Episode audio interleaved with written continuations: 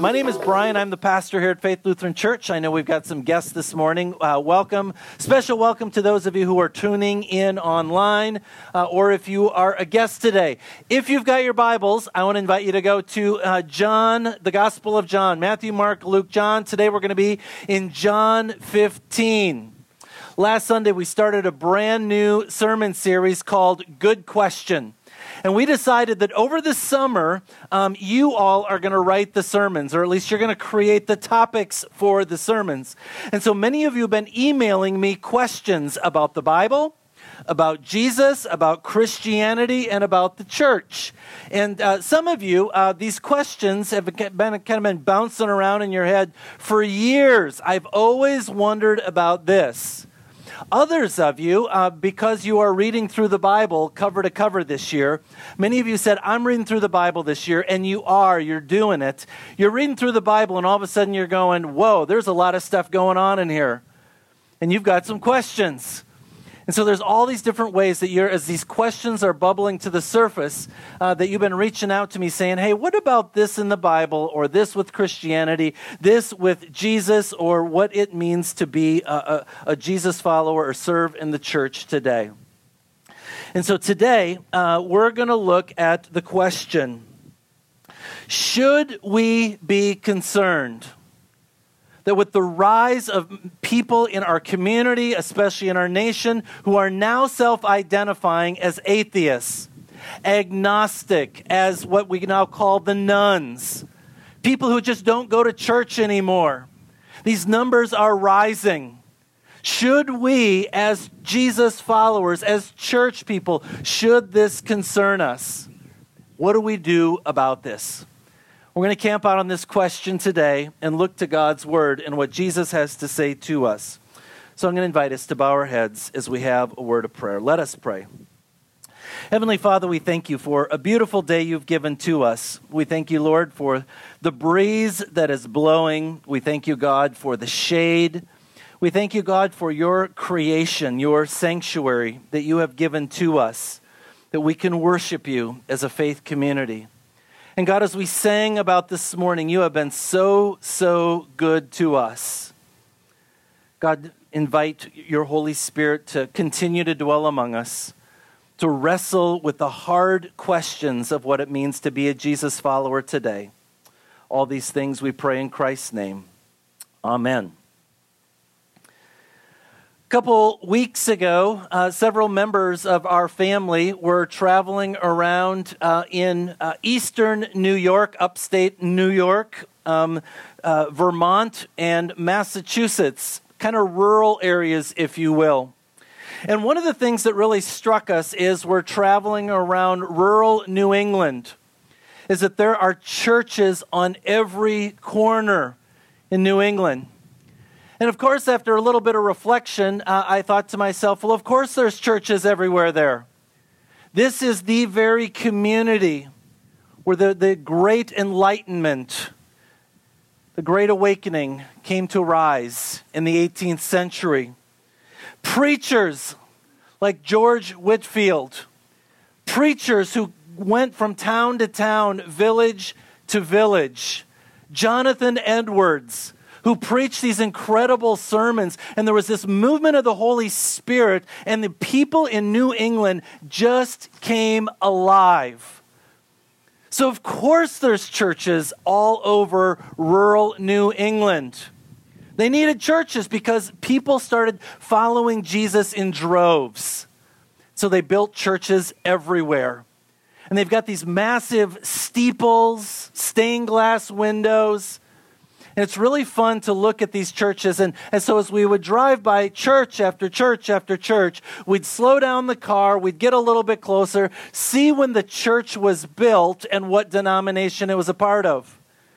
But as we got closer to these churches, we noticed very quickly that many of these churches were no longer churches. They were community centers, art galleries, coffee shops, bookstores, yoga studios, exercise gyms, even personal residences. And it was so interesting to see that transformation. They still had the tall steeples. They still had the stained glass as a way of a little bit of personality from a day of bygone era. And I got to thinking, I'm not that old, but I remember the day when you had to go to church early to get a seat. Anybody remember the days when you actually had to go to church early? Because it was it was packed, and if you didn't get there early, you weren't going to get a seat. You might be sitting somewhere in the back row. Or maybe you, as, as a child growing up, you remember the day when stores were closed on Sunday. Maybe you remember the day when there were no activities on Sunday mornings. There were do you remember the day when there were no travel sports? Seems like a long time ago, right? No activities. Maybe you remember the day where almost everybody you knew went to church on Sunday morning. The people who sat home, there was something different about them. But here we are today. And you're thinking to yourself, well, I don't have to go to church early. You might be thinking to yourself, there's about a thousand different activities I could do on Sunday morning. You're thinking to yourself, you know, there are fewer and fewer people that I know who go to church regularly anymore. Even my own kids, my own grandkids. And now we think to ourselves, you know, it feels a little bit strange to go to church, to go to worship on Sunday morning. There's so many other things I could be doing, and other people truly are doing. The world has changed a lot in the last few decades. And if some point in time you find yourself asking the question, Am I crazy? Is, just, is this just some kind of fantasy in my mind? Have things really shifted this much? I want to assure you this morning that things, in fact, have shifted this much. We are living in a new day, in a new time. I recently ran across a survey uh, by the George Barna Institute. They did this massive uh, survey several years ago. And one of the things they discovered uh, is that between 1990 and 2010, there was a gradual decline in the life of the church in terms of church attendance, in terms of Sunday morning worship attendance, in terms of uh, church engagement. But from 2010 till 2020, there was a rapid decline. Things fell apart as it relates to people attending Sunday morning worship. Just 10 years ago, or a little over 10 years ago, 48% of Americans said, Yep, I'm a regular Sunday morning church attender. And then just a year or so ago, before the pandemic, when Barna did this research, we're now down to 28% of Americans say, Yep, I go to church every Sunday. And it's the mainline denominations that are really shrinking the fastest. I ran across a, a survey uh, not too long ago by a Lutheran denomination. And in 1988, when this Lutheran denomination came together, they had 5.3 million members in their, in their church body. But just a few years ago, they have now just under 3 million. And they did a study, they did a report, they did all the research and they self discovered and they are self reporting that in 20 years they are declining so fast that they, they expect to cease to exist. 20 years. So they're just letting the rest of us know hey, 20 years, we're not going to be around. Formerly a major denomination in the United States. I talked to a bishop a couple years ago uh, who was part of that same denomination. And he said, Brian, my main role as a leader in the church today is I provide hospice care for the congregations. Most of my time is shutting down churches, selling real estate, and providing care for those who are grieving, those who are mourning, because the churches are closing. That's what I do with my time. Folks, you're not imagining this. This is real, and it is happening in our nation today. And it's not just churches. Many Americans are now uh, self identifying as atheists, agnostic, or non religious. We call them nones. N O N E S, not the nuns, you know, the Catholic nuns, but people who just don't believe in anything. In fact, these numbers are rising, and now 23% of Americans self identify as I don't believe in anything. I'm a none. 23%. These numbers are increasing dramatically by what's going on. So, again, the question is should we be concerned about the rise of atheism, the rise of agnosticism, the rise of people who uh, self claim that they don't believe in anything anymore? Should we be concerned for our churches, for our congregations today? What in the world will be the future like uh, for our congregations and our church today? So, on the one hand, I want to be very clear. Yes, we should be concerned. We should always, as Jesus followers, be concerned about those who are far from God.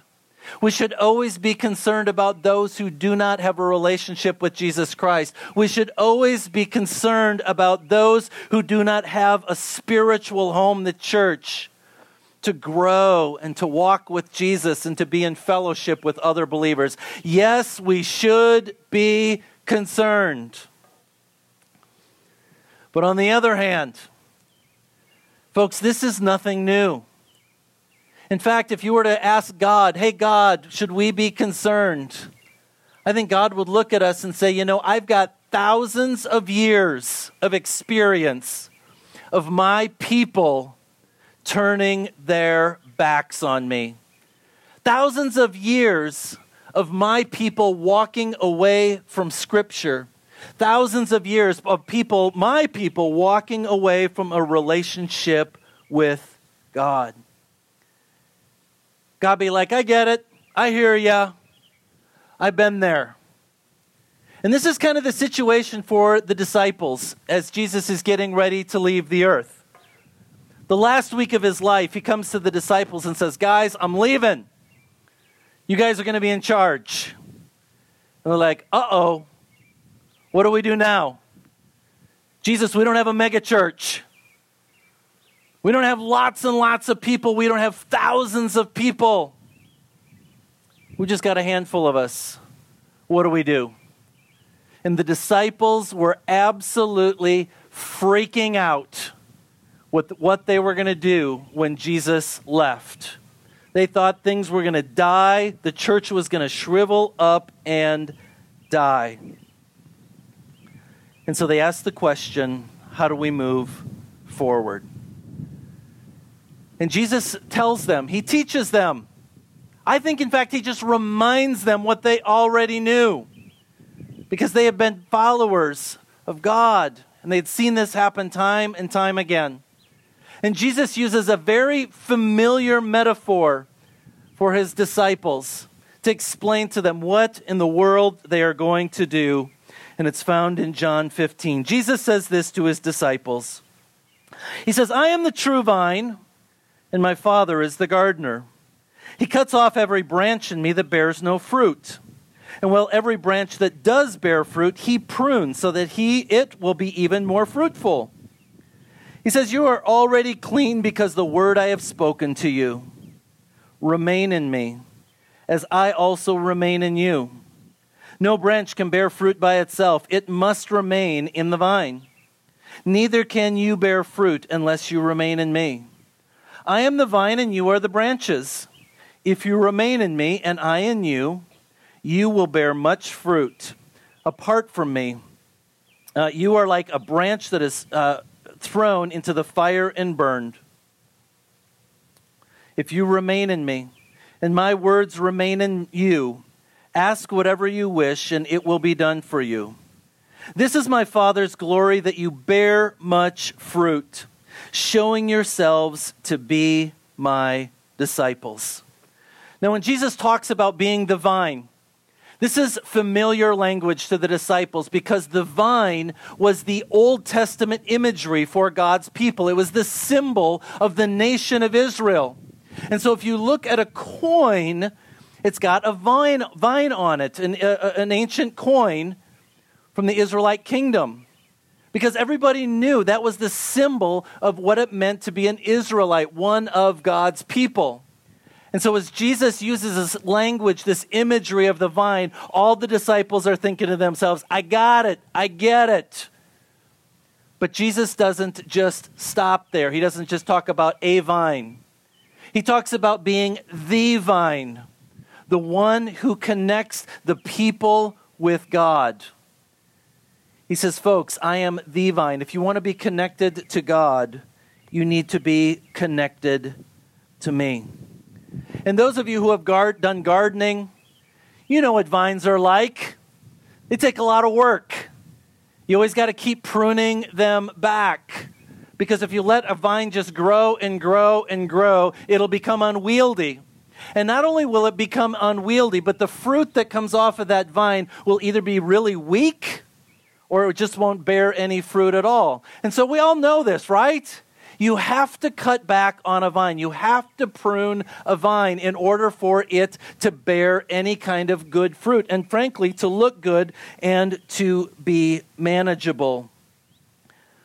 And so, this imagery of cutting back on the vine, of pruning the vine, the disciples understood this. Because in many ways, this is the story of the Old Testament. And I know many of you have been reading through the Bible cover to cover in the Old Testament. And you're seeing this familiar pattern over and over again of God cutting back on his people so that something more beautiful, something more blossoming could grow.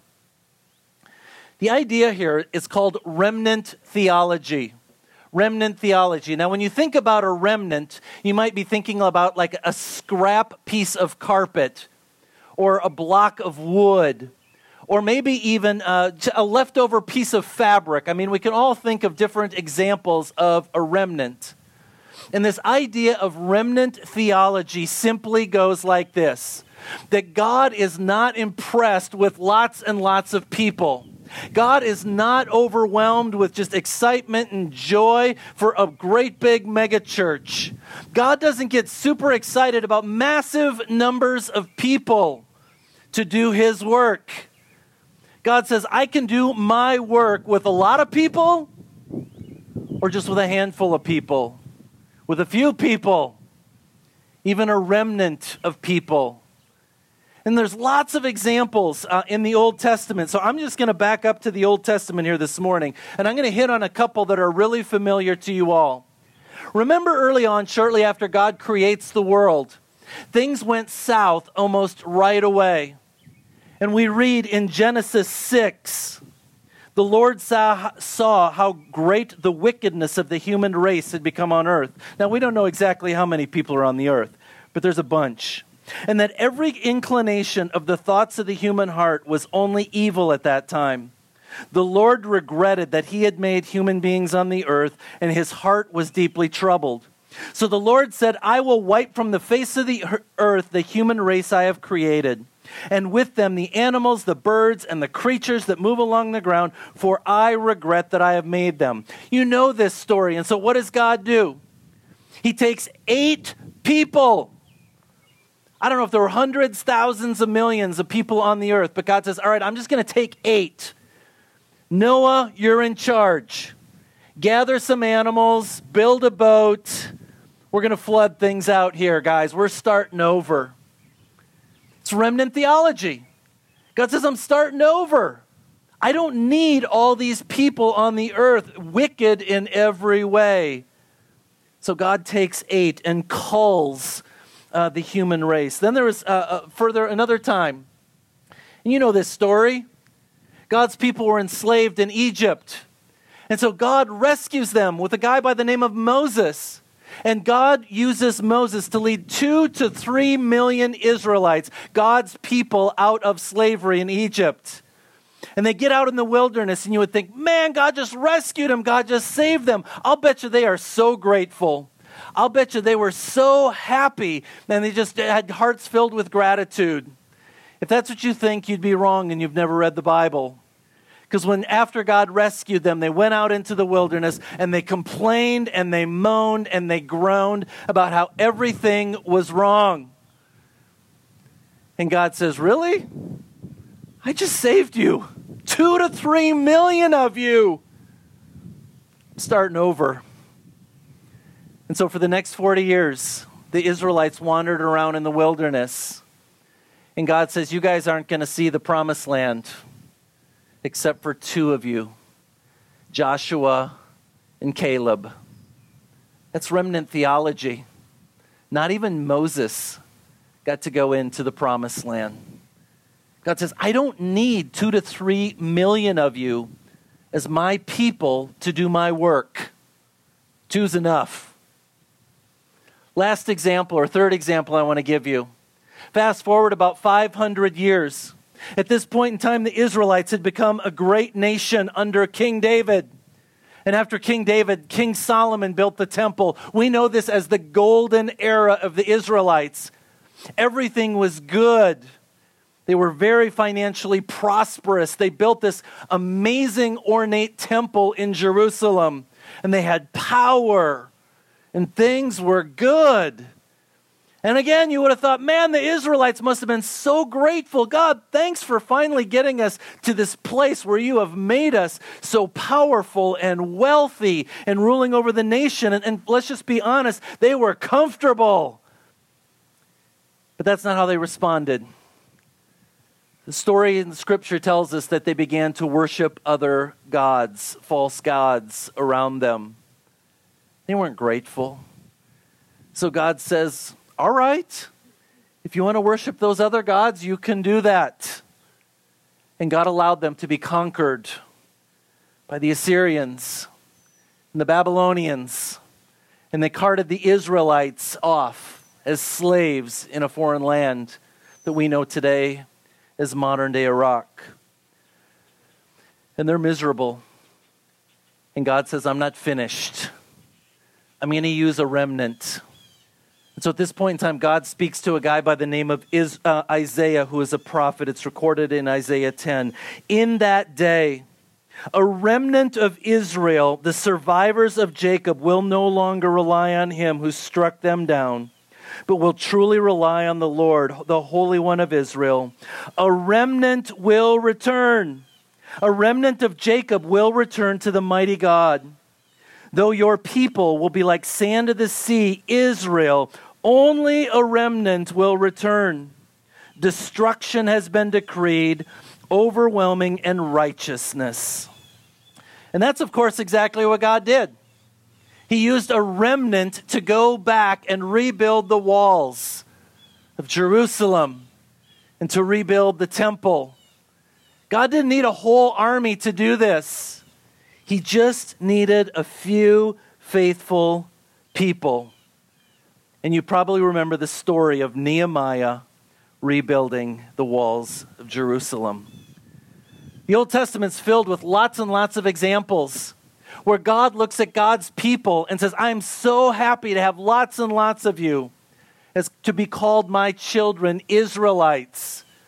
But at the end of the day, you need to know I'm going to do what I'm going to do with or without you. And I'm always going to use a remnant, a small number of people to accomplish my purposes.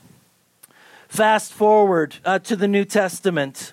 I think one of the greatest examples of the remnant, are the disciples of Jesus Christ.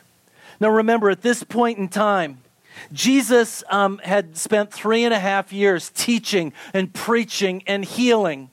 Over the course of Jesus' three years, thousands of people interfaced with Jesus. And Jesus maybe stood out on, you know, a beautiful place and there were people in their lawn chairs and Jesus taught them thousands of people. And at the end of his ministry, as they walk into Jerusalem and they're thinking about what does it mean to be followers of Jesus, thousands and thousands. Jesus had a megachurch. His church was bigger than Saddleback. It was bigger than Elevation. It was bigger than North Point. Jesus had a massive church. Remember? Thousands of people watched him, listened to him. And Jesus said, I love preaching to the masses, but here's how I'm going to build my church 12 guys and a handful of women. Because in the end, the megachurch all abandoned him. It was just a handful of men and women who were committed, dedicated to the Jesus movement and sharing all that was going on. And it's recorded this way in Acts 1. Then the apostles returned to Jerusalem from the hill called Mount of Olives, a Sabbath day walk from Jerusalem. When they arrived, they went upstairs to the room where they were staying. Those present were Peter, John, James, and Andrew, Philip and Thomas, Bartholomew and Matthew, James, son of Alphaeus, and Simon of the Zealot, and Judas, son of James. They all joined together constantly in prayer, along with the women, Mary, the mother of Jesus, and with his brothers. I can think of no better example of remnant theology than the birth of the church. Thousands upon thousands of people witnessed the life of Jesus Christ, but Jesus used a small group, a remnant, a handful. So here we are in the 21st century. What do we do? I think, first of all, I think God is practicing remnant theology yet again. I think what God is doing in our day, in our time, and over the past few decades, especially this past decade, is God is uh, dividing the church between those who are cultural Christians and those who are convictional Christians. Let me just define those terms for you a moment. A cultural Christian is someone who says, you know what, I grew up in the church. I'm familiar with the church. I like the church. The church is fine. But I'm not really committed to the church because there's a lot of things I can do on Sunday morning. And if it's convenient, I'll go to church on Sunday. I've got a Bible. Oh, yeah, I'm a, I'm, I'm a Christian. I got a Bible. I don't read it. But it's around. I can find it every now and then if I need to, or if I want to find a Bible verse. I'm a cultural Christian. It's what I call myself. It's what I do. It's who I am. I don't really give to the church. I got my own stuff going on. Cultural Christianity is dying today. Convictional Christianity is not. Convictional Christianity says, I don't care where my parents went to church. I don't care if my parents went to church. I'm going to church. A lot of things I can do on Sunday morning. But I'm making a decision to go to church. Convictional Christianity says, I don't care what other people are doing on Sunday morning. I don't care what other people's beliefs in the culture are. I'm following Jesus. I'm following his word and his teachings. A convictional Christian says, I don't just have a Bible, I read my Bible and I discuss my Bible with other people in the church maybe in a small group or in fellowship. A cultural Christian, very low commitment, low expectation. A convictional Christian, high expectation and high commitment. I think what God is doing today is saying simply, we're separating here, folks all the cultural Christians exit stage left. Convictional Christians It's good to have you. We're pruning. We're doing whatever it takes to make the church of God the church of God. Ed Stetzer, one of the church leaders today, he runs the Billy Graham Institute at Wheaton College in Chicago. He says it this way in terms of what's going on in the world today. He says, quote, no serious researcher thinks Christianity is dying. What we are seeing today is not the death knell of Christianity, but another indication that Christianity in America is being refined. All our research shows that cultural Christianity is on the decline, but convictional Christianity is not. And then he cites a study by the Lifeway uh, Research Institute. He says over the past decade, con- convictional Christians have held steady at 23% in the life of the church. So, where's all this church decline coming from? It's coming from the cultural Christians, people who really never believed in Jesus in the first place. It was just convenient for them to show up. It's because just what you did. God is, as according to Stetzer, He's refining the church. And Jesus talks about this to us in this parable of the vine. This is how God does it. So we think about these things today and we ask ourselves, well, what do I do? Should I be worried? Should I be concerned? I have a little confession for you. For many years, um, I was convinced uh, that the way to grow the church, to do ministry in the church, was to revitalize the church. Well, I mean, we've known the churches have been declining for a long time. And so I had the mindset well, I'm just going to be a part of revitalizing the church. Now, ladies, this is a question for the ladies this morning. How many of you have ever given birth or given life? Any of you, any of you ladies done this? Okay, raise your hands. Okay. Bunch of you, lots of ladies here have, given birth or given life. Okay, keep your hands up. How many of you ladies have ever raised the dead before? None of you? Guys, how many guys have raised the dead? You saw someone who was dead and you raised that person back to life. Any guys? Me neither. Folks, the point is simply this it is nearly impossible to raise the dead. But God has called us to bring life, new life, into the world. That's how God has called us to be the church. And some of you know this. Some churches are dying, other churches are already dead. And what we do is we spend a whole lot of time trying to revitalize them and bring them back to life. They're dead. And it's like reorganizing the chairs on the Titanic. They're still going down. And I think one of the best things, the most compassionate, loving things we can do as a church is to let the dying die, to let them be dead, to love them, to care for them but let them go. We got to be about bringing new life into the world.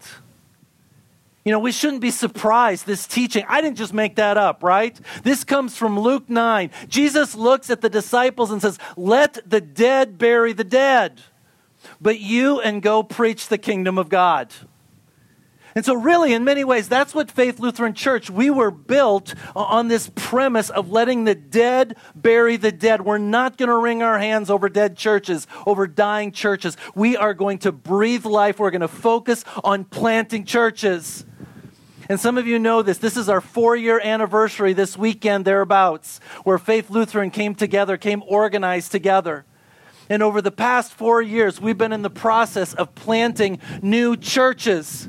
We don't spend a lot of time trying to revitalize dying or dead churches. We plant new churches. This is who we are. This is what we do because this is what Jesus has called us to be about bringing new life, planting new life. And so I ask you again this morning should we be concerned? About the rising number of atheists, agnostic, nones in the world, in our community? Yeah, we should. Of course, we should. Because people who are far from Jesus matter to God. And we need to be concerned about those folks. We have to ask ourselves what is my role in all this? Am I connected to the vine? The true vine? And how am I bearing fruit in the world? God wants you to be a part of the vine. He wants you to be connected. He wants you to be part of His kingdom and to bear fruit. But make no mistake about it. If you choose to not, He's going to do it anyways. He's going to grow his kingdom through a remnant, a small number of faithful people who look to Jesus and say, I'm in. Sign me up. I'm committed. Let us pray. Heavenly Father, we thank you uh, that you are a God who is so patient with your people. For thousands of years, Lord, your people have been disobedient and uh, unfaithful to you, and yet you continue to reach out and pursue us and love us and care for us. And God, you remind us that time and time again, whether we choose to participate in your mission or not, you're still going to do what you do welcome new people to experience life through Jesus Christ. So thank you, God, for your faithfulness. Thank you, God, for the invitation this morning to use us. God, we thank you for your Holy Spirit to guide us, to lead us, and to empower us to be a part of your church, your remnant in this world. Lord, in your mercy, hear our prayer.